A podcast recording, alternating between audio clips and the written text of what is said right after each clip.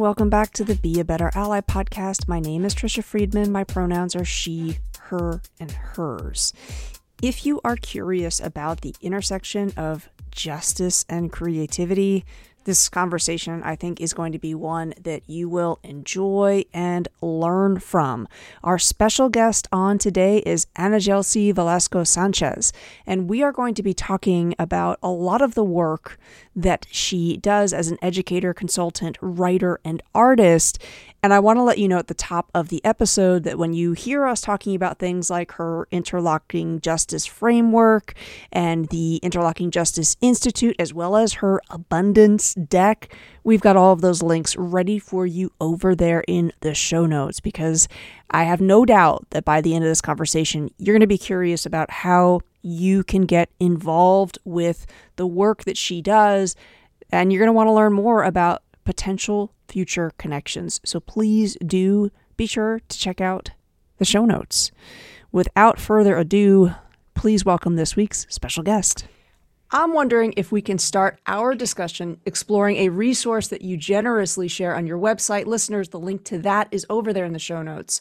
And it's a guide to an activity that, as I'm looking over it, it, really seems to center creativity and communication. It is your abundance deck guide. Might you take our listeners through what that experience is all about? Absolutely. Uh, so, a I'm an artist uh, in addition to my business that I run, and so I have a deep value and love for art and for creation, and I think that it creates space for conversations that might not have otherwise happened. It has people think in a way they might not have otherwise thought, um, and I think particularly because I work almost exclusively with adults on some very complex topics. Um, they they're a, little too intellectual and they're a little too in their head and so doing art projects and and creating things together even in the midst of these very complex conversations i have found uh, opens up a different part of their spirit of their mind and and so i incorporate art into a lot of what i do one of the ways in which i've done that is in um, spaces where I'm talking about healing justice. And my approach to talking about healing justice, meaning this centering, um, one coming out of uh, queer, predominantly Black, disabled spaces, this understanding that healing, wellness, care, com- a communal practice of care needs to be at the center of how we approach justice. And I believe that deeply. That is not a natural posture for a lot of people. And so the abundance deck came out of one of the practices that I do with communities where I'm trying to get them to think about how do I not only care for myself in the midst of everything I'm experiencing and feeling, but how do we care for one another? Um, and so the idea behind the abundance deck is to have people. I usually have music going. We'll take some time with a bunch of art supplies, uh, and I'll have them cut them up to look sort of like uh, a deck of cards, almost a little bit like an oversized deck of cards. And on each one, I say, write write something that offers you uh, relief, release, healing, a sense of centering, grounding. It could be a favorite recipe. It could be tips for how I do my afternoon walk in nature, uh, you know, my favorite way to take a bubble bath, whatever it might be. Um, how I approach therapy, like uh, tips for dealing with life with ADHD, like the the possibilities are limitless. But I ask people to create these, and then we take time going around and sharing what we included and why we included it. And then we gift it to somebody else in the space. Um, or actually, more accurately, somebody in the space asks for it as a gift. Someone who connects with what you've written and says, you know what, those look like tools and practices that I could really benefit from that I maybe didn't naturally think about. May I have your deck? And so the idea is that we are we live with such a mentality of scarcity that um, and it is there oftentimes it very it's a very real feeling for a very real reason. Um, but i don't think that we are truly lacking in an ability to care for one another and an ability to care for ourselves um, if we think about it as a communal process. And so the abundance deck is a practice to get us thinking about care as a communal process i love that because baked into that experience as you said is that self advocacy and that move of simply asking for a gift for yourself also means you need to know like what do I need? Yes. And that's an important question to be reflecting on. I- I'm wondering you know, you talked about how critical, how pivotal it is that your artist identity is showing up in your work, in the way that you approach community building. Mm-hmm. What does it mean for you to nurture your artistic side? Um, are there, you know, like I notice if it's been a while since I have read a work of fiction, I know something's not right. Like if I haven't been able to mm. make that time for myself, it's always like, you know, like a little bit of a an alarm should be going off for me. Right. Um, so is there something that you do to make sure that side of yourself is being looked after, cared for? Is there a practice that's important to you that you know if it's been a while since I have done X, um, that you need to think a little bit about like your your time or the the demands on your schedule? Mm-hmm. Yeah, I it's funny because you know, if I think about AnaYelsi in her 20s, if I think about myself uh, 10 to 15 years ago, um, uh, I had nothing but time and very little resources. And so I could paint day in and day out. And I was painting with you know dollar store paints and reused canvases that i got from from goodwill but i was painting and now i have a thriving business and a really fulfilling like marriage and relationship but that takes work i have friendships that i have to care for um, I don't have the same luxury of time for art. Um, I have the same level of need for it. um, so now I can buy all these supplies. I can, to my heart's content, the, the nicest paints, the best canvases. And I'm like, when am, when am I going to get to use them? Um, and so it's, it's probably not i wouldn't say this is advice i'll just say this is what it has looked like for me um, i don't sleep a lot i struggle with sleep sometimes it's late night painting sometimes it's very early morning painting sometimes like right now while you and i are speaking i'm working on a painting um, because talking makes me you wouldn't think this because my whole business is talking talking makes me anxious so i'm painting and talking with you right now so and sometimes it's my husband saying oh you're you're uh, in a some type of mood. Have have you thought about breaking out a canvas? Um, so it's somebody else pointing out that maybe I could stand to get in touch with my creative creative side. Um, so it's a mixed bag. Uh, well, I, I, um, yeah, you know, I, I appreciate too you mentioning. I think sometimes we underestimate the time we need for our relationships, and I guess like I'm in my 40s now, and I'm feeling that now more than ever, and I'm not sure. Am I just more aware of it or my priorities shifting mm. um, but i find like my wife and i have that conversation you know around adjustments we've made to try to really um, make sure that time we have when we aren't working is it's really looked after. So yeah. uh, we have tried really hard, like one day of the weekend, to be free of our devices and our screens. Mm. And it's really interesting. Like I'm thinking about going into summer, just some of the parameters I want to place around my use of tech, um, because unfortunately, like you know, I find technology is really great at stealing our time and our attention. Yep. Um, at the time that we you and I are having this call, I think, correct me if I'm wrong, you're in the middle of your Interlocking Justice Institute. Uh, for listeners, great. My research is correct. Uh, I I think listeners are immediately going to want to know more about the possibilities of that institute as well as your interlocking framework. Can sure. you say more about the, the concept of interlocking justice and how folks can partner with you, uh, perhaps in, in the future or for listeners of this show in the coming new academic year? Yeah. Uh, so, in the most uh, healing justice sort of hippie granola sounding way of describing it, I would say it is, it's my offering to to the world. In particular it's my offering to people that have committed their lives to to justice and liberation work in some form or fashion. Um, in a much more business savvy way i would probably say it is my i have a friend who told me how to describe it. What did she say? It is my signature methodology. Um, so use you know whatever language you prefer. It's my offering. It is my signature methodology. But interlocking justice was born out of uh, my exhaustion, emotional and physical, spiritual exhaustion, frustration, trauma from having spent um, you know, about 20 years in in justice and liberation spaces and finding that no matter what city or state or, you know, issue focus or a type of community I was in, I kept seeing the same things. I kept seeing the same recreation of of painful and harmful practices. I kept seeing the same toxicity that we were saying we wanted to dismantle and re like and reimagine something new in its place. Somehow we were still recreating it. And I think that that that's not a condemnation of my like myself current or past or the people I was in relationship with. I think that's just what happens when you're in a society. Like no matter how vigilant you are, it's very hard not to to hold on to some of those practices and recreate them in spaces. So interlocking justice was me saying, what does it look like for us not to just do justice work well? What does it look like for us to be well in the process? That it matters not just that we're doing it, but how we're doing it. Um, and so that's really where it was born out of. I left my last organization I worked for before I went into business um, independently. I left in a very painful way. And I think I'm still healing from that. And it's been five years.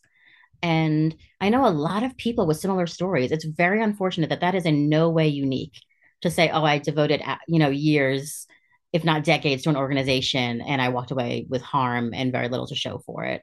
That is not okay. That to me is not an acceptable loss in the pursuit of justice. People are not an acceptable loss in the pursuit of justice. And so interlocking justice is, is responding to that. Um, I can tell you a bit more about the institute, but I can pause there if you like. well, I, you know, I agree with you. The the pattern I have heard that narrative countless times. Numerous guests on this show have have shared that similar story. So, I am sorry that you went through that. I, you know, I'm in a way it's admirable that this has come out of that um, and that you know you were probably already aware of the need for the work to be done differently. Um, recently celeste Headlee, I'm, I'm, not sure if you're familiar with her she has a, a new podcast that's that's out and there's an episode that she's just released uh, with a, a, a dei practitioner who you know really digs into how the traditional model of dei does mm. more harm than good. Yep i um, agree. and it's it's from sort of the corporate world um, experience, but the the links between that and the world of education are just plenty. And so, you know, mm-hmm. on your website, uh, I'm sorry, I'm, I'm paraphrasing. This isn't a direct quote, but you say something along the lines of being not as interested in that first step but in mm-hmm. you know continuing to walk the path because i know so often folks approach the work as either transactional or tick box like. Mm-hmm. Um, and you know, I, I am wondering, and, and I, I want to hear more about the institute because where we started this conversation with you talking about healing and what it means to be an artist, and and often even just in that, it means really thinking about pace and thinking about not a linear timeline. Um, I'm hoping I'm maybe making a bridge to you saying more about the institute itself and that like maybe i'm interpreting that correctly that that's showing up in that space as well mm-hmm. yeah absolutely uh, i i mean one i completely agree with this person that you were speaking to i think dei is I mean, it, it was born out of a, a, corporate model. It's a response to an HR need to keep uh, a, companies, businesses, for profit spaces legally protected from uh, people being very upset by the ways in which they're being harmed and taking legal action. That's not a bad thing. That's not what I'm doing. And the reason I say that I'm not as concerned with the first step is because there are far too many people doing the first step. You can easily find someone now in terms of how great the education is going to be that i'm sure varies but you can fairly easily find somebody to show up and do your weekend you know microaggressions workshop or your weekend 101 to anti-racism and people do need those things i don't need to be the person offering that. There are far too many offering that already. I do mm-hmm. not see as many people having the types of conversations that i want to have and going deep in the way i want to go. My background is as a community organizer. I am pretty naturally concerned with what does this mean for systems? What does this mean for concrete change? What does this mean for accountability? What does this mean in terms of power dynamics, understanding them, relating to them, considering them in all of our decision making? Those are not questions that get asked when you do traditional DEI work. And those are the questions that I want to be talking about. I want to be answering, working to find answers for together. Um, so out of that comes the institute, where I've taken this this offering of mine and I've said, well, how how best can I share this? And so the two ways that I share it is I work one on one with communities. I have, you know, because I said I don't do DEI, that means I don't do a lot of one off weekends. I partner with the community for usually about a year uh, to do work with them month in and out because it takes that sort of engagement, that sort of commitment. That's why not many folks do it. For folks who aren't ready for that level, but still want to have the conversation and still want to learn more about interlocking justice, I offer my institute it's you know depending on which cohort you're a part of it's an eight to nine to 10 week course where you get a sort of deep dive intensive into what is interlocking justice. And for those who are like well what is it? She hasn't actually said. I can tell you that now. Um, it's five practices. I started from a place of how do we approach justice? One as i said where we're all well we're all there at the end of the process. And how do we do it in a way where we're not piecemealing justice work where we're not siloing justice work which is so often our approach? You over there work on lgbtq plus inclu- inclusion. You over there work on anti-racism and you over there work on disability you know? And if sometimes we harm one another in the process of our own pursuits that's fine because the bottom like the bottom line is our end goal. That's what's important. I do not think that's how we should approach justice. Interlocking justice asks how do we start from a place of there is a universal movement. We each have our role in it and we have to consider one another. Um, and then there are these five practices that take you from what I start with is restorative practice, which is where is the alignment in who you are, your body, your mind, spirit. How do we care for all those parts of yourself in a communal in a communal way, sort of like the abundance deck. Um, and I take you all the way to what I call expansive practice, which is how do we approach justice where we are in partnership, indirectly or directly, with everybody doing this work in many different ways, in many different places. And so that's the the idea behind the institute institute is to begin learning about those five practices and then for communities who are ready to to to join with me and to go really deep with it. I talk a lot on this show about the work of Adrienne Maree Brown, who uh, yes. uh, like has just been really foundational for for me in my journey and I feel like what you're talking about reminds me of um, what Adrienne Maree Brown says about small is all and digging into the relational component and thinking really authentically about how we exist together, how we learn together, how I communicate how I want, you know, you to treat me and and vice versa. So, you know, I I am guessing for many who are engaging with those five practices, the model that you're talking about is so dramatically different from quote unquote traditional mm-hmm. DEI, right? And I I feel like for some folks who have never been cared for in that way or have never even been given the gift of a pace that allows them to think about relationships. I know this sounds like almost um, like a simplification, but I, I think most workplaces, most schools don't operate at that pace where we stop and we think about our community, both our community at the macro level and the micro level. Yeah. Um, can you maybe speak to the, you know, some of the folks who have been a part of the the institute where am i wrong are you know are people saying like oh i am used to this or like in my in my imagination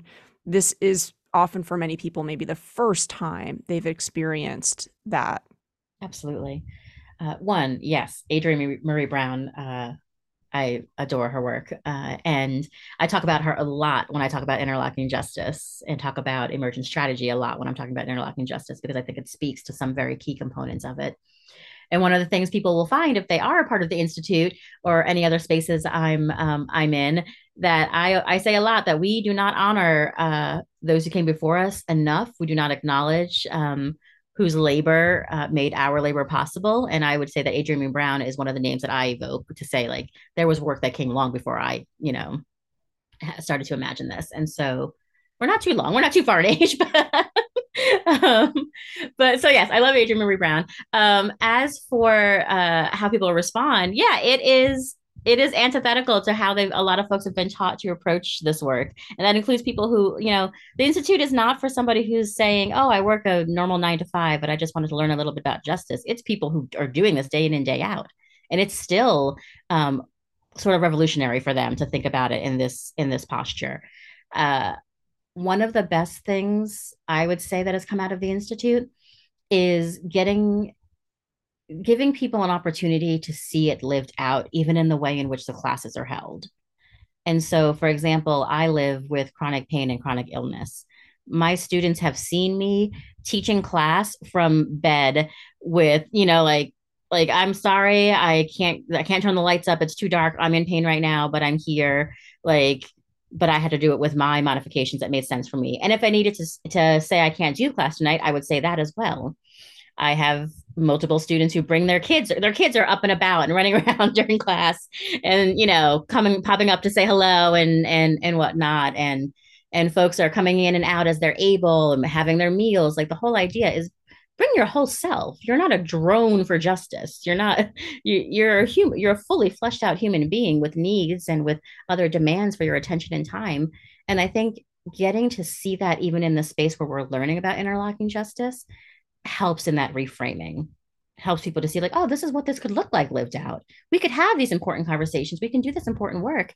And i don't have to um piecemeal myself into oh i only bring this part in to that space i have to be professional in that space professionalism's a joke so that's a side note yeah i mean i think i'm glad that you brought that up because it's so I think it's a really important concept to just ask people to unpack. Like, what do you think when we say you're not being professional, or that didn't sound professional, or mm-hmm. that email is not professional? Um, what does that mean? What does that mean exactly? And where did you learn yes. what that means and what are some of the unspoken rules of uh, quote unquote professionalism. Thank you for that. Um, you know of course the I, i'm actually sometimes i try to when i'm having this conversation like imagine listeners and i know they would almost be uh, nudging me to ask you okay so by the time they are listening to this the opportunity to join the current institute might not be available mm-hmm. for a listener who is saying this is what i've been looking for i would love to be a part of it next time or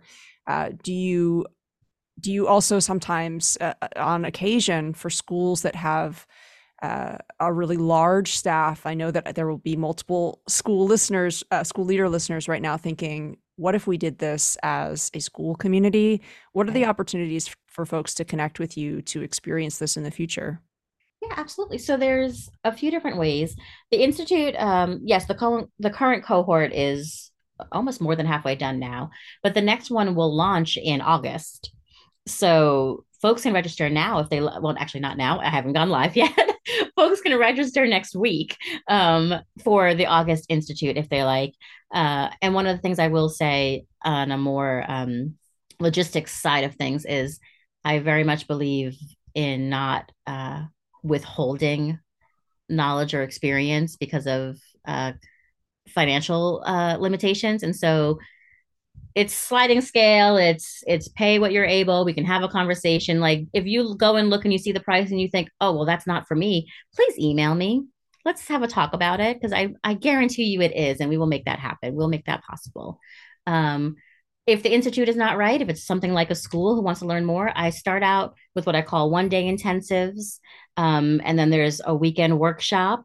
And then there's full week long summits that I do in partnership with um, one of my close peers, Alicia T. Crosby, who actually co uh, curates En Conjunto with me, which I'm sure we'll talk about later. Yeah, I, I'm actually really curious to hear more about the origin story for that because listeners, the the link to the vision is so powerful I almost would invite folks like pause this episode, go to the show notes, learn more both about the Interlocking Justice Institute uh, and En Conjunto. I'm wondering, can you say more about where did that yeah. where did that originate from? Um, and uh, again, if, if, you would like to speak to the vision, um, it, it, really was one as I was, kind of took my breath away. Um, sorry, so that's I, cheesy, but but it's true. No, I appreciate hearing that. Um, I En Conjunto honestly came out of the same pain that Interlocking Justice came out of because I left this big organization. I branched out on my own independently and that's exciting and it's a world of possibility and it's also really freaking terrifying uh, and has a very high risk of failure and that's and that can feel isolating and lonely to do on your own and so one of the things i started doing when i first started my business was looking well who who else is doing this independently? And how are they staying in community? How are they feeling supported? Do they have answers to what the heck i do in terms of being an llc versus an s corp? How do i file my taxes? Like the more those sort of things because i'm putting the wheels on the bus as i drive it. And one of the things that i discovered was that uh, the spaces that they do exist they didn't quite meet what i needed in two ways one I at least did not find any that were specifically focused on people working at the intersection of spirituality and justice. Um, and while I come out of a Christian context, I'm not just speaking out of a Christian context. I mean all spiritual practices and religions who feel compelled out of out of that to do justice and liberation work. I did not see a space that caters to those people because that's a different approach to entrepreneurship than traditional entrepreneurship. The other thing I found was most of them did not consider or really center the needs and experiences of Black people, Indigenous people, and people of color. And our experiences with entrepreneurship are very different than those of our white counterparts. The same doors are not open, um, the same steps aren't taken, and the same care and and, poss- and and opportunity is not offered to us. And so it requires a different approach. It requires a different level of care and community that is where en conjunto comes out of. En conjunto in its it's so hard to like properly translate, but in its best, it is that we are it is it means we're in this together, but is we it is it is deeper than that. it is it is a connection. We we will not do this alone. We will succeed together. We will be well together. We will be en conjunto in the midst of this work. And so I started it. And then again, at this good friend I mentioned, Alicia T. Crosby, has come on as my co curator. And it's a space that honestly has expanded now to have a third purpose. It's not just for Black, Indigenous, and POC folk, though it is. It's also for folks who are just, um, by virtue of nationality, ethnicity, are pushed to the borders. Um, so it's a bit more expansive than just um, people of color. And the other thing is because of my um, chronic illness and pain, and because of Alicia's, that impacts how we approach this work. And we want to center disability in En Conjunto moving forward. And so that's been a really a part of our new visioning. Can I ask about the community agreements? And I'm just going to pick one. Um, one of your community agreements is to commit in investing in one another through the generous sharing of time, resources, knowledge, and opportunities, and rejecting the myth of scarcity. And this kind of touches back to um, what it says earlier in the vision that competition is fine, collaboration is better. Yes. Um, can you just expand on that a little bit for listeners? Yeah, absolutely. So, particularly when you are people whose identities push you, push you to the margins, whether it's disability, ethnicity, uh, race, uh, you can be made to feel like, ooh, only one of you gets to make it. Only one of you gets to feel like successful and safe and financially secure, um, because we only have a couple spots for your uh, spots for your folks, um, and that's not true. And in order to counter that that myth, it means moving out of abundance there's that word abundance again um, in the way in which we we talk about our work with one another. And so there have been multiple times where i've had a contract or somebody else has had a contract and said hey i actually think that you would be great to do this. I've had someone pass a contract over to me and i've had someone um, uh, speak to the potential client and say i really think we need to bring this person in as well and it needs to be a partnership approach in how we offer this to you that has one obviously been uh, financially and in terms of reputation helps people build their platform. But in terms of be- living with disability and chronic illness i'll give a great example. I had a contract um, a few months ago in mississippi and both myself and my partner again alicia actually we we were both have ill at different times had different limitations where it was like i can't make it to the morning session. Can you pinch hit for me? I got to go lay down for an hour. Can you take this having that person there who understands it, having clients who know because we built it into our pitch to them, it made us be able to be fully human even as we did the work. We didn't have to, again, be machines and push through and power through our pain. We could just be human. That's what En Conjunto's for. And I wonder if, in a way, it's also more honest. You know, Absolutely. I this maybe sounds like cynical, but I'm often like suspect of folks who proclaim to be leaders, just like, you know, the like the cliched like marching band of one or, mm-hmm. you know, mm-hmm. like whatever that analogy is, because I think to be human is, of course, to have that connection piece. But I think that leading for change, if you think that you can do that on your own, who are you actually leading for change for any anyway? Um, uh, and, then again you know what interlocking justice is trying to do i feel like if you were if you were trying to say like you know this happens without me also being a part of something belie- that believes in the power of relationship mm. and relationship building um, it would just be counterintuitive to your work. Absolutely thank you so much for sharing more about your practice about you know the the beliefs the agreements. I'm wondering again as we move deeper into summer which for some is that time of healing relationship building um, do you have a kind of a, a word of wisdom or advice for listeners who are thinking how can i best make use of this time that is supposed to be healing and restful and um, prioritizing relationships Hmm, word of advice. I think my, if we are truly prioritizing relationship, it begins with conversation, and I would say that that it had that it needs to happen on two fronts. That conversation, there's an internal conversation that needs to occur, and sometimes that we need assistance with that. It might be therapy, it might be a coach you have, a best friend, um, but there needs to be some commu- some conversation about what's happening in, within ourselves. Um, and that sounds like, oh, really? Oh, just a simple little chat. Like that can, you know, two steps forward, one step back, sort of, or however the phrase goes. My husband and I will end up having these conversations where it's just like sort of a a, a check-in pain dump where it's just like what is going on? What is happening inside of you? I'm noticing something. And for example he struggles to put words to his his feelings um, I struggle to put words to my feelings in a calm fashion. so, and so we have to help each other have that conversation with ourselves of what is going on in my body. And then the other is conversation with one another of just, uh, it's, I say this to people all the time. It's a moving target. Boundaries are not stagnant. Who our needs are not stagnant. And so constant conversation of just, you know maybe the summer started off and we thought we were going to go to the beach once a week and that's where we that's where we were going to get our wellness. And actually what it looks like is i'm going to therapy once a week and yoga though i am not a, yo- a yogi. Um, but like it's it's that constant check-in of like has the target moved? Am i am i holding tightly to what i think i'm supposed to be doing or am i being honest about what my needs might be in this moment? And those are two different things that is beautiful advice. I really appreciate that. And it's almost like what's the metaphor of what your boundaries are made of? Is it like mm-hmm. steel that's inflexible, yes. or I don't know really about uh, materials, but is it uh, is it like sand? Uh, is it sand? Yes, I like that. Um, thank you so much again for for coming on the show, listeners. To learn more, make sure that you head over to the show notes. Lots of links and lots of opportunities for learning. Thank you again so much. Thank you.